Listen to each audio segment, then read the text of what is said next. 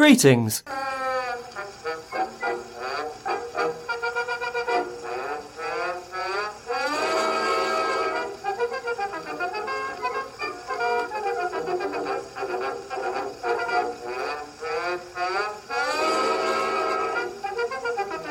One must not get one's knickers in a twist.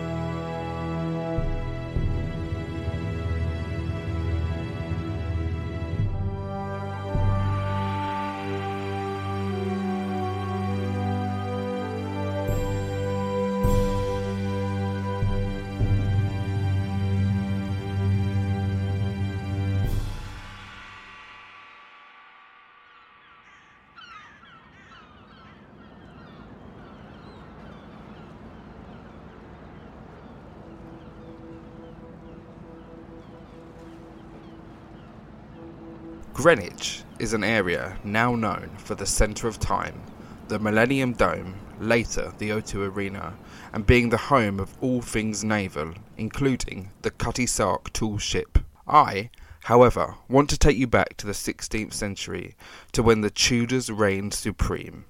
For Greenwich once had a palace here that would rival that of Hampton Court Palace. Greenwich is an important palace in history, also known as the Palace of Placentia. It had a royal residence since the 14th century and was enlarged and remodelled by Edward IV and further still by Henry VII and Henry VIII. Henry VIII was born at this palace, and this is where his daughters, Mary and Elizabeth, were also born. It was also the site of the young King Edward VI's premature death. The Tudor Palace of Greenwich was demolished in the 17th century, and the old Royal Naval College now stands on the site. There are remains of the cellars of the old palace underneath the Queen Anne block of the college. The nearby Queen's house was commissioned by Anne of Denmark, wife of James I. The Queen's House still stands today. It is hard to imagine a sprawling red brick Tudor monster of a palace here now, and modest but grand uniformed grounds. Conveniently, the palace was situated beside the River Thames. Greenwich had been a popular royal residence for centuries.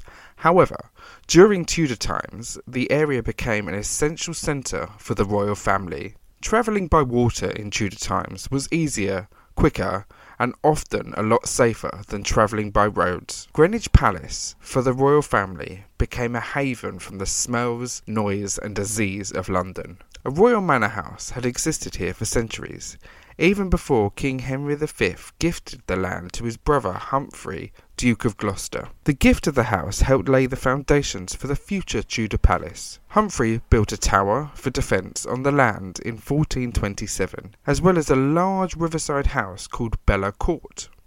He later enclosed the area surrounding the court, turning it into the first royal park in London. When the Duke of Gloucester died, Margaret of Anjou enlarged and improved Bella Court. She included a pier so that boats could come and go even at low tide and named her new palace Placentia, or Pleasant Place. Henry VII, the first Tudor king, made the Palace of Greenwich even larger. He covered the entire palace with a new facade of red brick. It became a beloved palace of the Tudors, partly because it was close to the royal shipyards on the River Thames. Henry VII's son, the future Henry VIII, was born at the palace on the 28th of June 1491. As well as being born at the Palace of Placentia, Henry VIII spent a lot of time here. Henry VIII would go on to make the palace his primary royal residence, and often threw huge parties, banquets, and jousting matches in its grounds.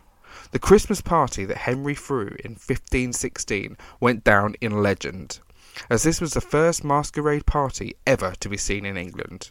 It was one of his favourite palaces. He married two of his wives here, and this is where his daughter Elizabeth and Mary were born. Henry VIII was extremely fond of ships and the navy, and Greenwich was well sited for visiting the new shipyards at neighbouring Deptford and Woolwich. Henry made the palace at Greenwich much larger. He built stables, forges, a new banqueting hall, and armouries to make suits of mail for his soldiers. He also had a great tilt yard, a courtyard for jousting, made in the grounds, so that he and his men could practice jousting and hold tournaments. A fortune was spent on these tournaments, so that people would be amazed as men fought each other on foot and on horseback. During one tournament at Greenwich in January 1536, King Henry was thrown from his horse. He lay unconscious for two hours and never jousted again. This incident may have caused an acquired brain injury that changed the course of history forever. It was after this incident that Henry's personality and temperament changed. Prior to this event, he had been known to have been handsome, kind, caring, and fun to be around. During the Civil War, the Palace of Placentia fell into disrepair, Although Charles II planned to rebuild it, it was never used as a royal residence and it was eventually demolished. A new palace was partly built only to be converted into a naval hospital.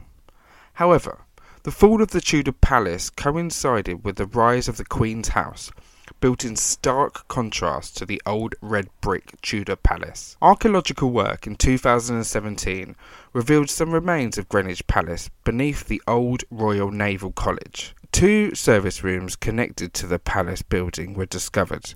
The foundations can still be seen beneath the floor of the painted hall. One of the rooms includes odd niches in the walls, thought by archaeologists to have been used as bee boles, basically places to keep bees during the winter. When visiting the Queen's House now in Greenwich, it's really hard to get the scale of what the Tudor building actually looked like. The Queen's House itself and the Naval College, which is now the Maritime Museum, in itself is really impressive. You see it on a lot of films and a lot of documentaries. It's also where Royal Observatory was moved. The Royal Observatory used to be in the Tower of London, um, and it was moved uh, onto a hill in Greenwich, which is where Greenwich Mean Time starts. So Greenwich is the centre of time. And I think Henry would have liked that.